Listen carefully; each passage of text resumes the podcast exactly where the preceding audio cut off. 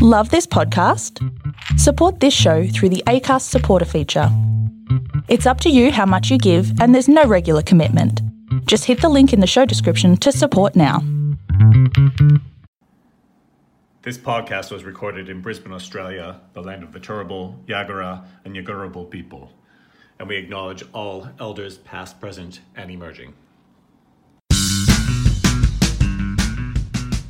Hello, and welcome back to the Story Chunder podcast. This is your host, Matt Young, and I'm bringing you a collection of stories that were recorded live at Back Dock Arts in Brisbane, Australia, in the month of September.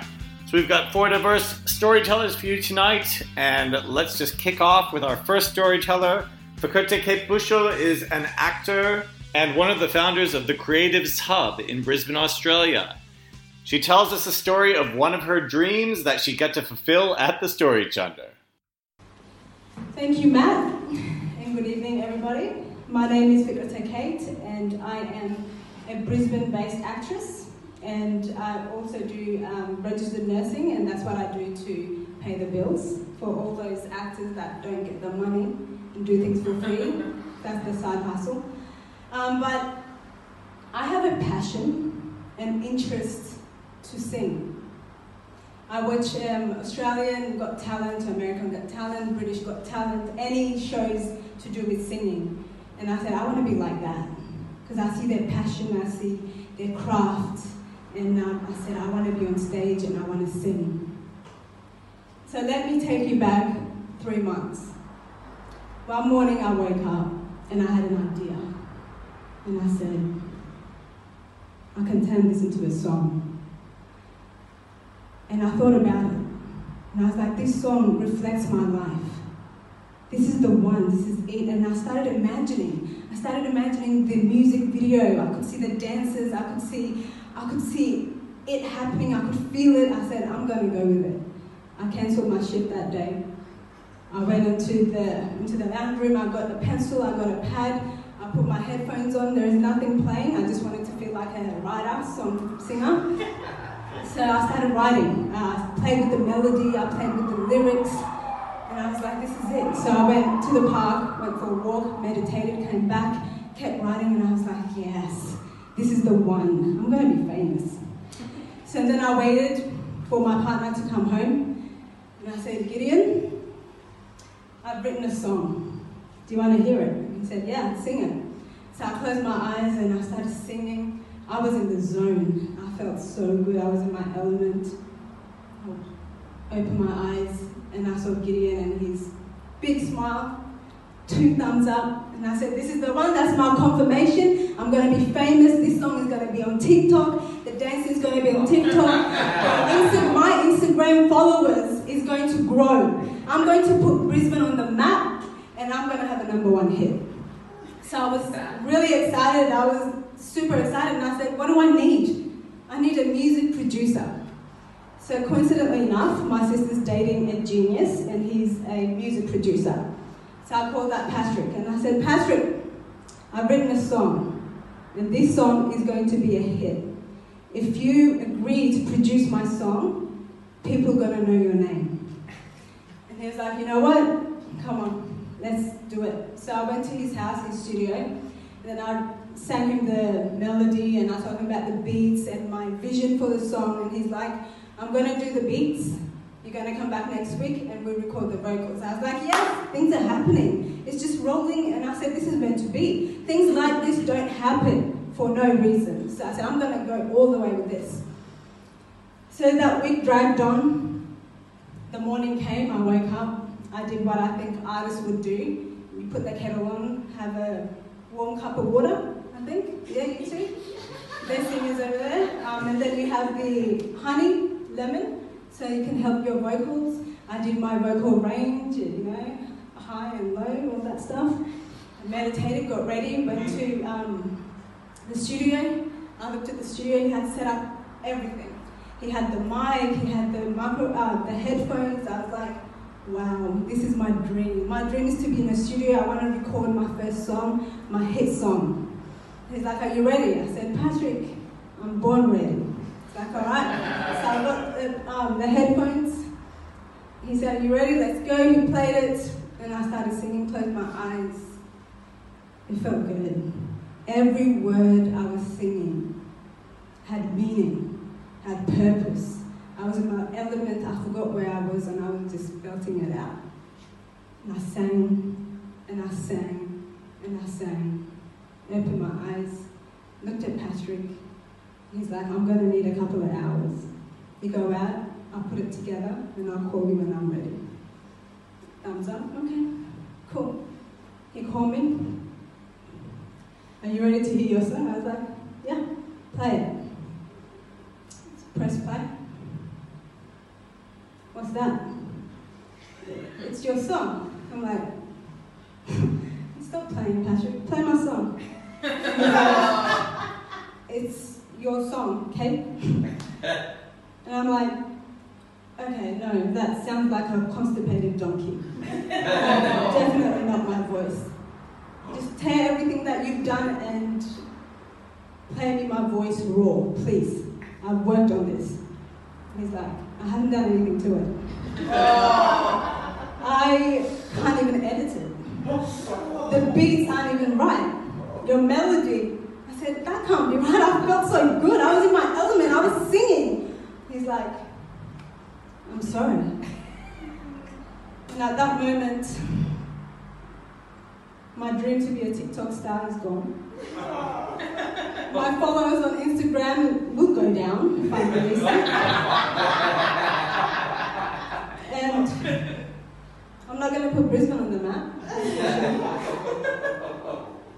And then I realized, looking back,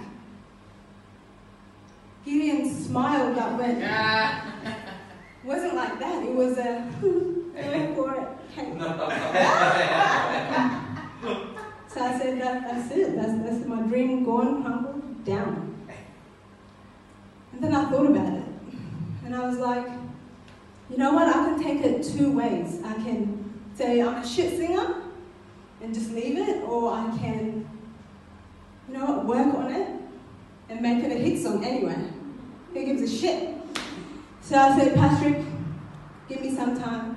I'm going to find a vocal teacher and I'm going to work on it and we're going to make that hit song. And he's like, oh, I'll be here. He, I'm dating your sister anyway. I can't get anywhere.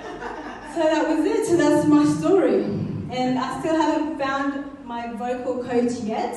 But I'm going to give you a little. Oh, really? Thank you. Thanks, guys. But I'm going to give you a little um, snippet. I'd like you guys to stand up and clap to support me, please. Yeah. Yeah. Thank you. I'm going to make it free.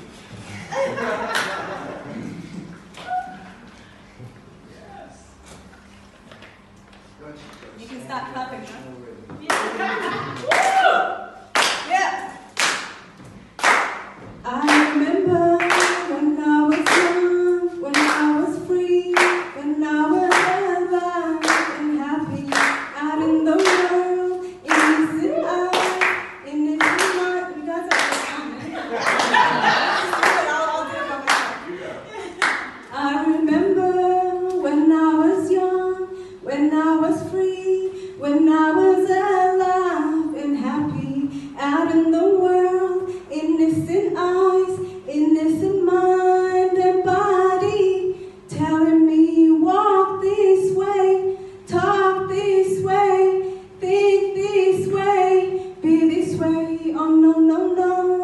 I lost myself trying to find myself. I'm not gonna give you any more. You have to.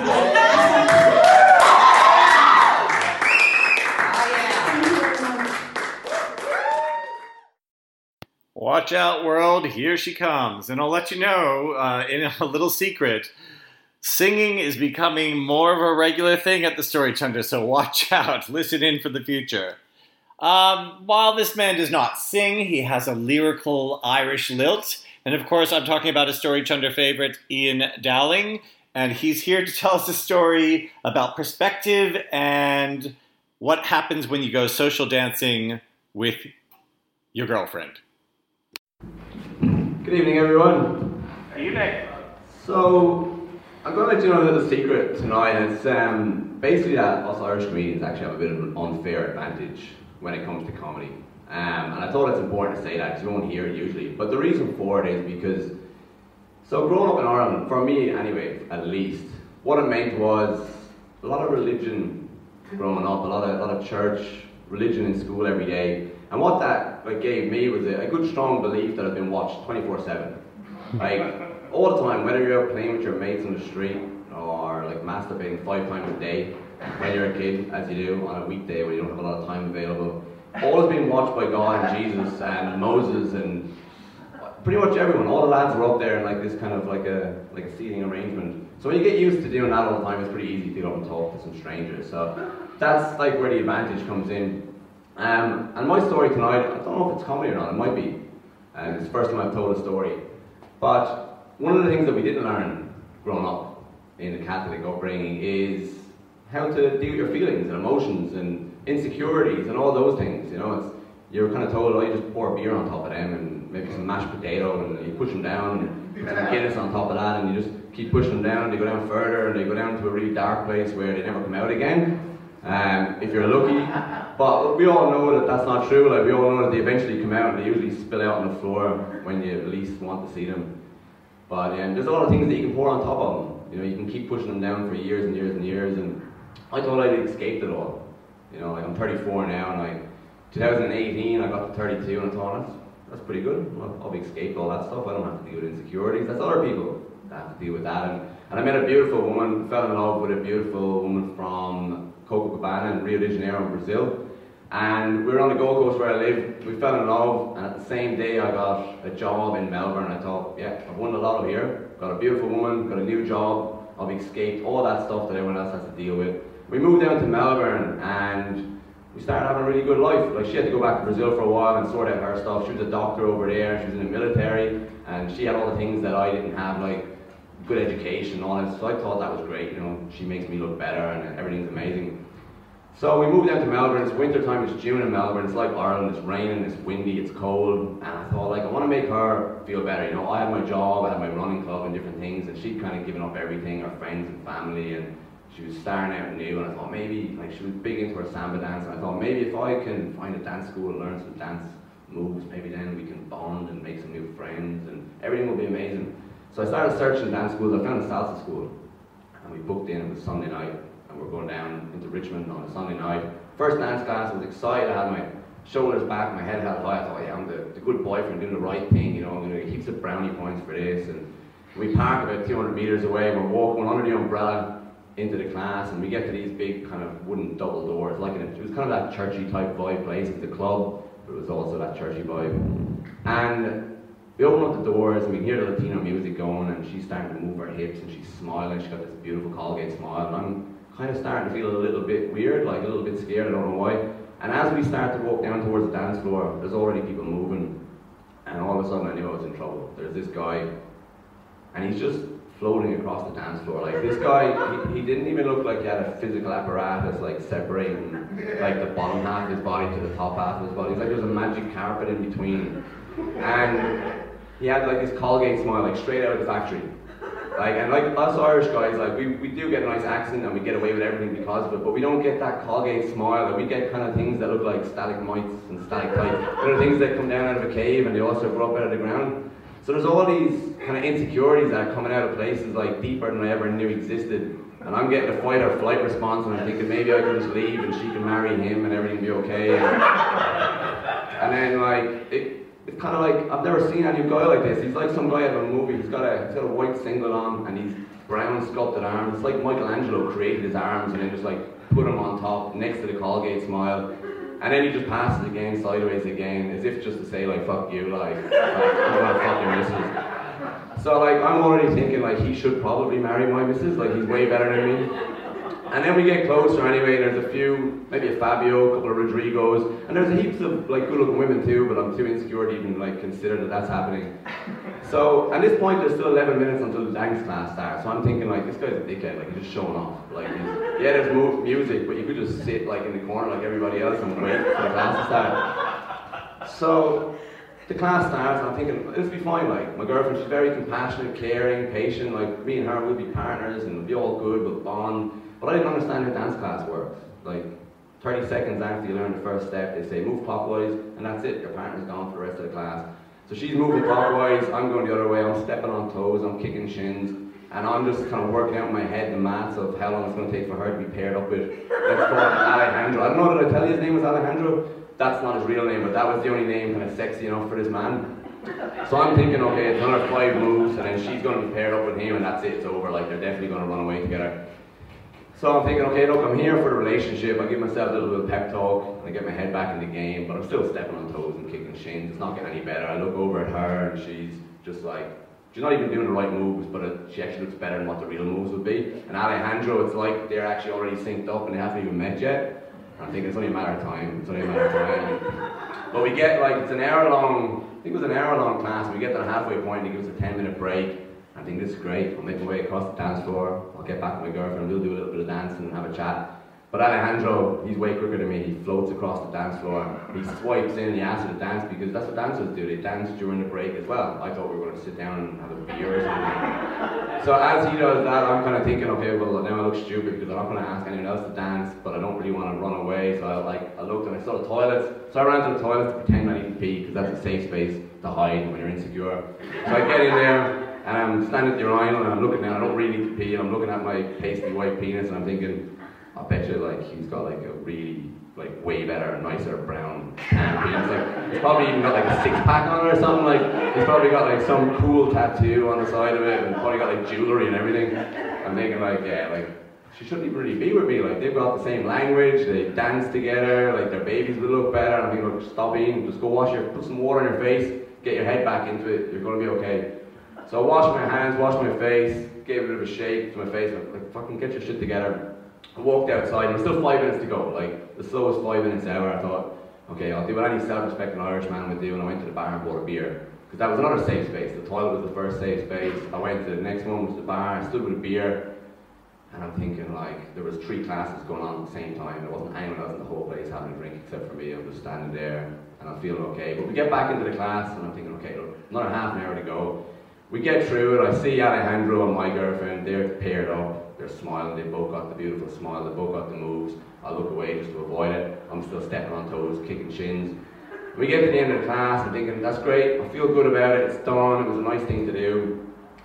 But I'm changed forever, you know, like I've got to 32 years of age thinking I'm not one of them insecure, jealous lovers, and all of a sudden everything I've ever believed was wrong. And here I am, I'm, I'm realizing like everything's changed forever, like, and I tell her this on the way back home in the car, and she laughs her head off. She thinks it's the funniest thing ever because she explains to me the perspective of like Alejandro was the equivalent of a Baz or a Bruce here in Australia. You know, she grew up in Copacabana where those guys are just effortlessly floating across every esplanade there is, and, and I was the pasty Irish guy who was kind of the novelty, like exotic guy in the class. So it was just a bit of perspective to kind of take that like bird's eye view on things and, and get away from from the fear. But I think like the main thing I'd like you to take away from that story is like if you you know if you are someone that deals with insecurity or jealousy in a relationship, that's a good thing because it's not until you're aware of something that you can you know, release it and let it go. And for any of you that maybe hasn't ever experienced insecurity or or jealousy in a relationship, like your time will come and and there will be like an Alejandro or uh, maybe an Alejandra, like metaphorically maybe or in reality, but they'll be waiting behind the around some corner and they will be prepared to fuck your missus when you least expect it. So just keep an eye out for that.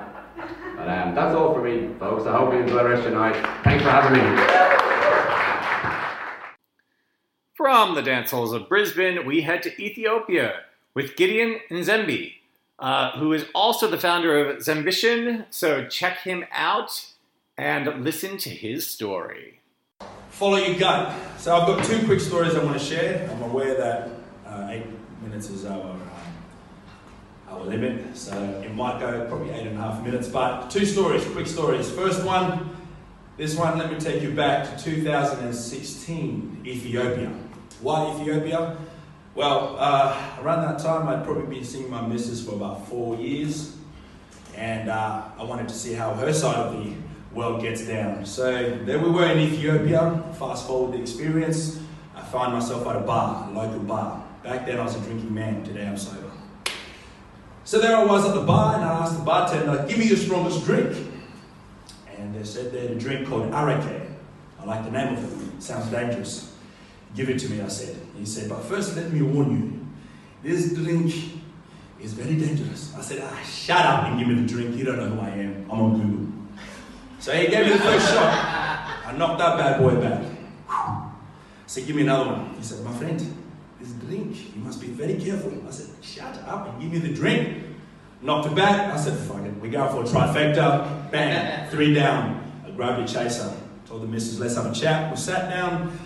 You know, we got into the conversation. Suddenly I started to feel a little tipsy. And uh, I thought, right, we need to go back to the hotel. It was time to walk. We was about four and a half k walk back to our hotel. And suddenly there was a rumbling feeling in my stomach. I said, "Oh, babe, mm-mm, mm-mm, something's happening. We need to find a stoppage." Said, "You're right, babe." I said, "Mm-mm, this is not good." She said, "All right, babe, uh, we'll find a toilet." I said, "Yeah, quick." She said, "Is it you gonna spew? You gonna what is it?" I said, I, "I don't know right now, but my stomach is upset." So there we were. Now, Ethiopia, the part we were, has got very big roads. So it's nothing like Australia where you wait for the red light or green light to come and you cross.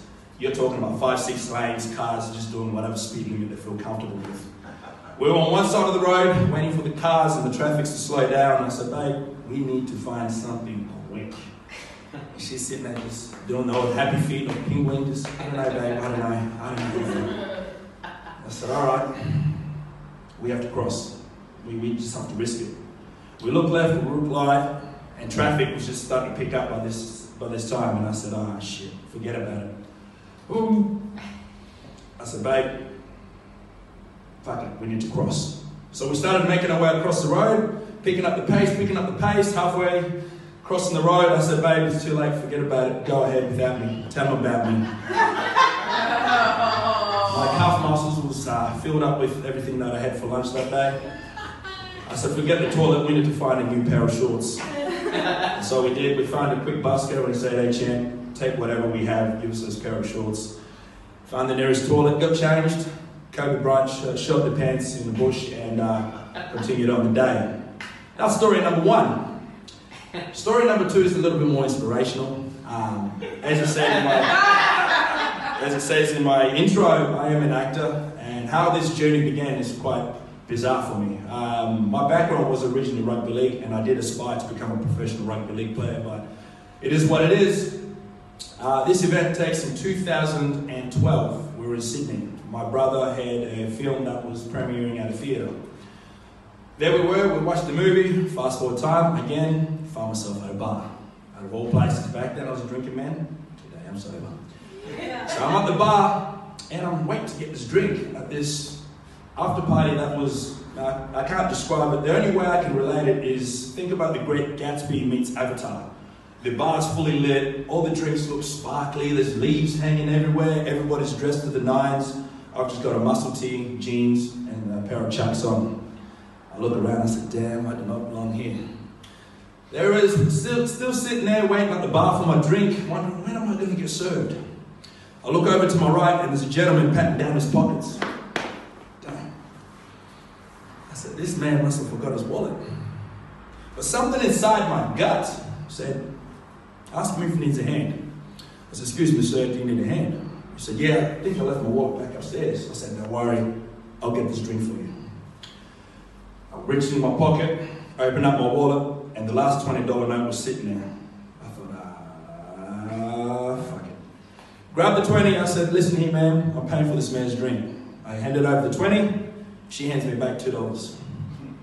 I said, what the is he drinking? oh well, I had to keep it cool. Don't have to let everybody know you're doing it tough. Put the two dollars away. The gentleman thanked me. He proceeded on with his night. The lovely bartender asked me what I'm drinking. I said, water now. Hold back on the ice. I'm living, I'm living on the edge. The night continued. I'm walking around sober, trying to pick up. Sorry, baby, don't tell the story. walking around, trying to pick up left, right, and center sober, doing it tough. The night comes to an end. And this gorgeous, lovely young lady walks up to me and hands over a card and says, Call this number tomorrow. Black card, it had a name on it and a mobile number, nothing else, no business name whatsoever. The next day I wake up, I call the number.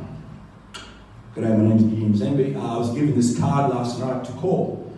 I don't know for what reasons, but a lovely young lady gave me this card. She said, All right, Gideon, write down this address and get here as quick as, as soon as you can. So I did. Bada bing, bada boom, fast forward time, I pull up to this big gates. Thinking, what the hell is this?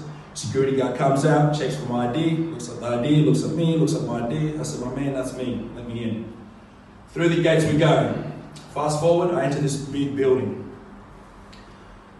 And I was greeted by the lovely young lady that gave me the card. She said, Get in right this way.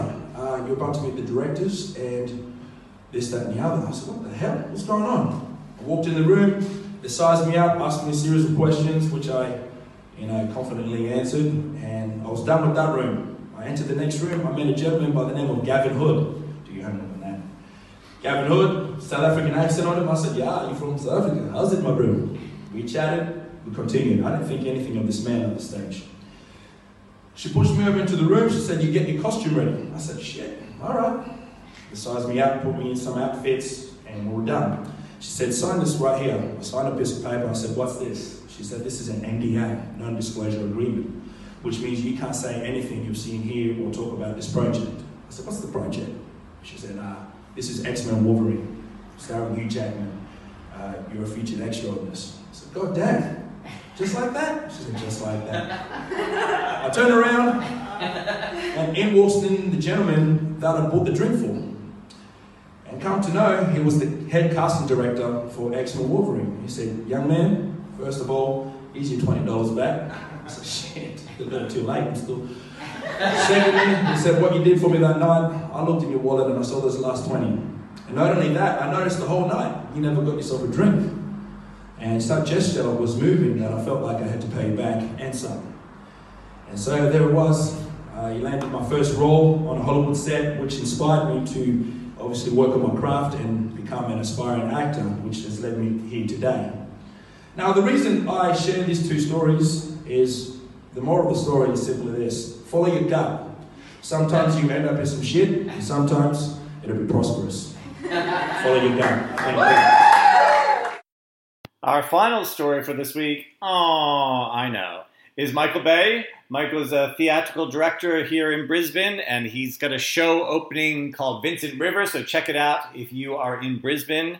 He's traveled around the world studying, and now he's back in Brisbane pursuing his passion as a theater maker. Enjoy Michael's story. The story I'm going to talk about tonight is a bit of a memory. It's a bit of a memory play. It's a bit of a memory story. I've got some notes, so I hope you don't mind. Um, but my story begins, well, back in the early 70s, I suppose, on the Atherton Tablelands, uh, which is in far north Queensland, inland from Cairns, 3,000 feet above sea level. Beautiful little place called Malanda, where I grew up. Um, and it was an amazing place because it was a place of, of, of hope and beginnings and, and all wonderful kinds of things. And I, and I, and I didn't come, I didn't start out in a very wonderful family, I have to admit. Um, I had a father who believed that um, 3,000 uh, 3, kilometres between him and his children was probably too close. So I had a mother who raised us from the beginning, my sister and I, and, um, and two incredible women who were my grandmothers. And they were all storytellers. And they empowered me, I think, as a storyteller. And I had a mother who worked in, um, in, in drapery and selling furniture. And so, uh, and, and she ended up owning a shop in this tiny little town. And I used to have to be someone who, you know, learned how to cut curtains and do all this kind of stuff and, and would um, drive the old truck and deliver furniture and everything. And so I think I learned a lot about space and, and design and, and all of that kind of thing from my mum without even realizing it. But the thing that I really wanted more than anything else was, I suppose, to, to leave that place and to go on a journey. And I think I did that because when I was a boy, she gave me this atlas. And it was for my 10th birthday, I think. And it was this hardcover atlas. And I remember opening it up. And there was this incredible uh, little poem that said, The world is wide, the seas are green, yet hills and mountains I have not seen. Here in my chair I sit and stare. What will I do, oh brother? And I used to read that and read that and read that and look at all the countries in the world and plan where I would go and plan my trips and plan my discoveries. And so eventually, my first discovery took me from Malanda on the Atherton Tableland to Brisbane, which I remember getting here and going, wow, look at those, those buildings, they're so tall. And I'm talking the mid 80s. So they weren't that tall then. Um, and, and I went to university and I fell into studying drama uh, when I discovered that you could do drama as part of a literature major at UQ. And it was amazing. All of a sudden, I'm learning about, you know, 15th century drama and, and contemporary drama and all kinds of stuff, and the work of Peter Brook and the work of uh, Jerzy Grotowski. And we had this, this professor who'd just come back from Paris, where he'd been working and studying um, with the Théâtre du Soleil. Uh, with Ariane Mnouchkine. And I thought, that's the kind of theatre I want to make. I want to make theatre that makes a difference. Do you know, I've actually never been on a film set in my life. If you said make a film, I'd say, well, here's the camera, I'm going to stick it and point it at you. And I know there's something called, you know, um, finding your mark and close up, etc., etc. I don't know much about film at all. I'll freely admit it. My passion is working on a stage with people, alive, in that moment. And my favourite place in the world is to actually stand on the side of the stage when the show's happening, in that liminal space where these incredibly brave people called actors cross over and go from being them to becoming this hybrid character, creature, that where they tell amazing stories. And so for me, as a storyteller, I like to enable other storytellers. That's, that's my gig, I suppose. And so I followed my gut to Brisbane, and then after a, a few years, and after study, and after going out and teaching, and then going back and doing an honours degree, I suddenly found myself being someone suggesting apply for a Fulbright, go to America. And I'd already been there once, and I'd spoken to the people at Carnegie Mellon, and they were really groovy and great people. I can't believe I just said groovy, I apologise, I take it back. Um, they were wonderful. Um, my, my son would cringe. Um, but um, so a few years later, I find that I've applied for a Fulbright, I've got the Fulbright, I've applied to go to Carnegie Mellon, and the guy there who runs the program says, Don't come to LA, that's ridiculous. What I want you to do is put everything you've got onto, used to be VHS, so back in the day, and so put it all on VHS and send it to me, which I did. And the next minute, I was in the MFA directing program at Carnegie Mellon, and my world had just turned upside down, and, and I was there in Pittsburgh, and it was amazing and breathtaking because all these people did was dream and think and believe and imagine through theatre. It was just so wonderful. And what was even better was that the Moscow Art Theatre School were in residence. And, and that was just so incredible because I was working with people who had almost worked with Stanislavski. And what so many of us learn about what Stanislavski meant and what he did is most of it's wrong. Um, and I was working with this guy called Adolf Shapiro, who then chose an assistant. And he chose one assistant director out of the directing pool. And he chose the Australian. And the Americans weren't very happy about that.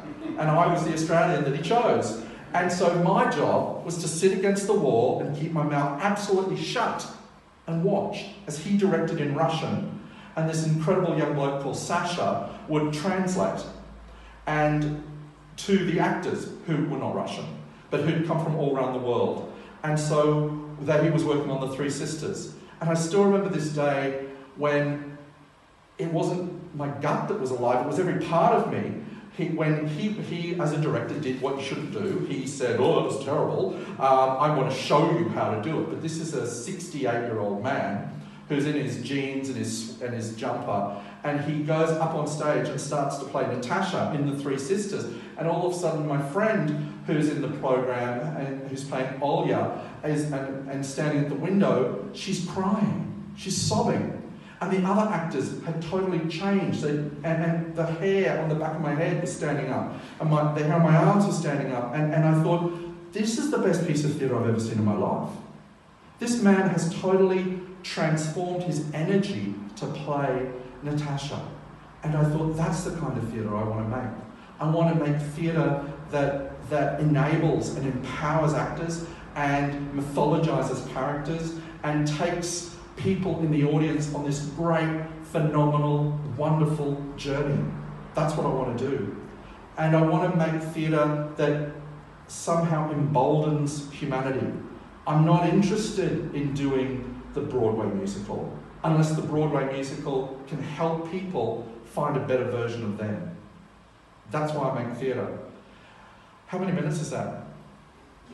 Okay, so um, so I was there, and then of course all good things have to come to an end. Um, and I came back to Australia. I, I, turned it into a PhD. We started a theatre journal called Ignite here in Brisbane. Um, this is back in the late 90s. And I never finished the PhD because I was too busy doing so many other things. And, and then, you know, um, life changes. And all of a sudden I'm a dad and I need a full-time job and I go back to my teaching career because it pays full-time and you know how hard it is to get a full-time gig in the arts. It's impossible pretty much.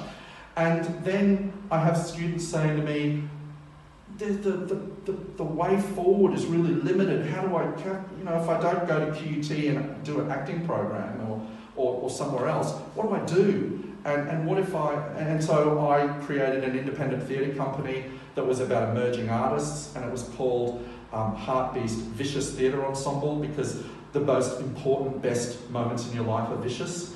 Um, and I mean vicious in a good way. I mean like that moment you dash across the traffic and you, you make it to the other side.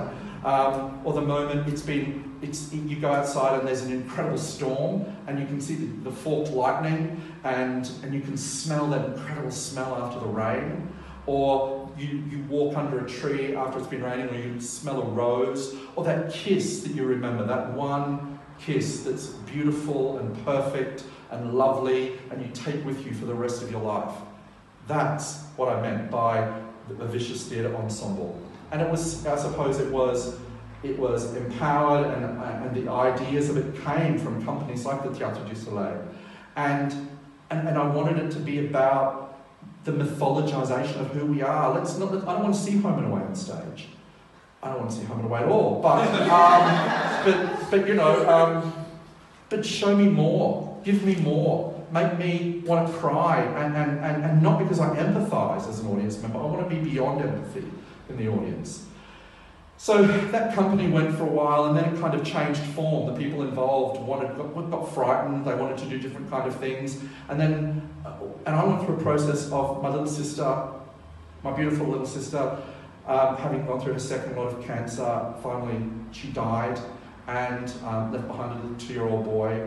And then, and then my nana died, and then my, oh no, my grandma first, and then my nana, and then my mum, and then my granddad, and, and I became the eulogist. Really great at giving eulogies. I'm available for hire. Um, and, and, and I would tell their stories. And I always spoke from the gut, and I always spoke from the heart.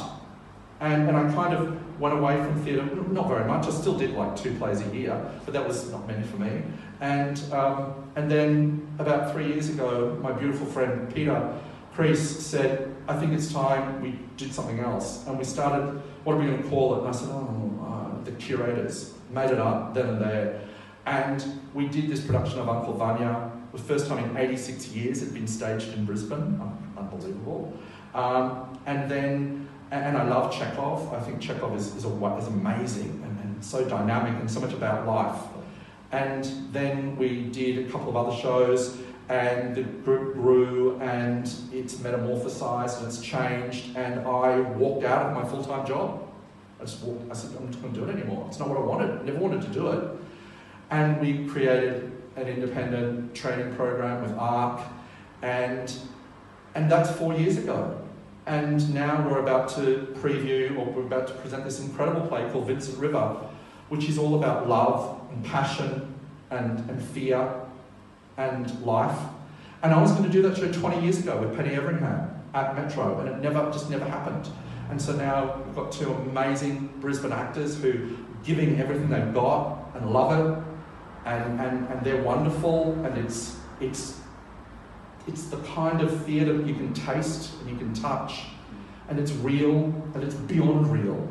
It's, it's, it's in your gut, it's off your gut. So I suppose I followed my guts from Malanda to Vincent River, and it's been a long journey, and it's that's taken me across continents, and it's been a wonderful journey, and I can't wait to see where my gut takes me next.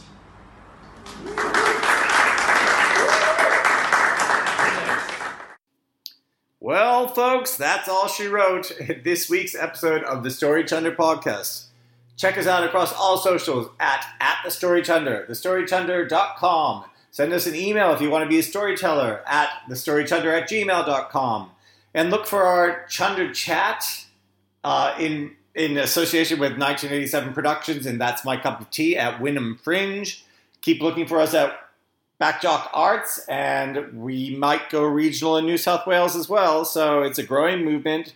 Thanks for checking us out. Don't forget to also uh, contribute something to our Patreon or our PayPal. You can find all those out at thestorychunder.com. Okay, we'll see you next week. Again, it's been Matt Young for the Story Chunder podcast. Cheers.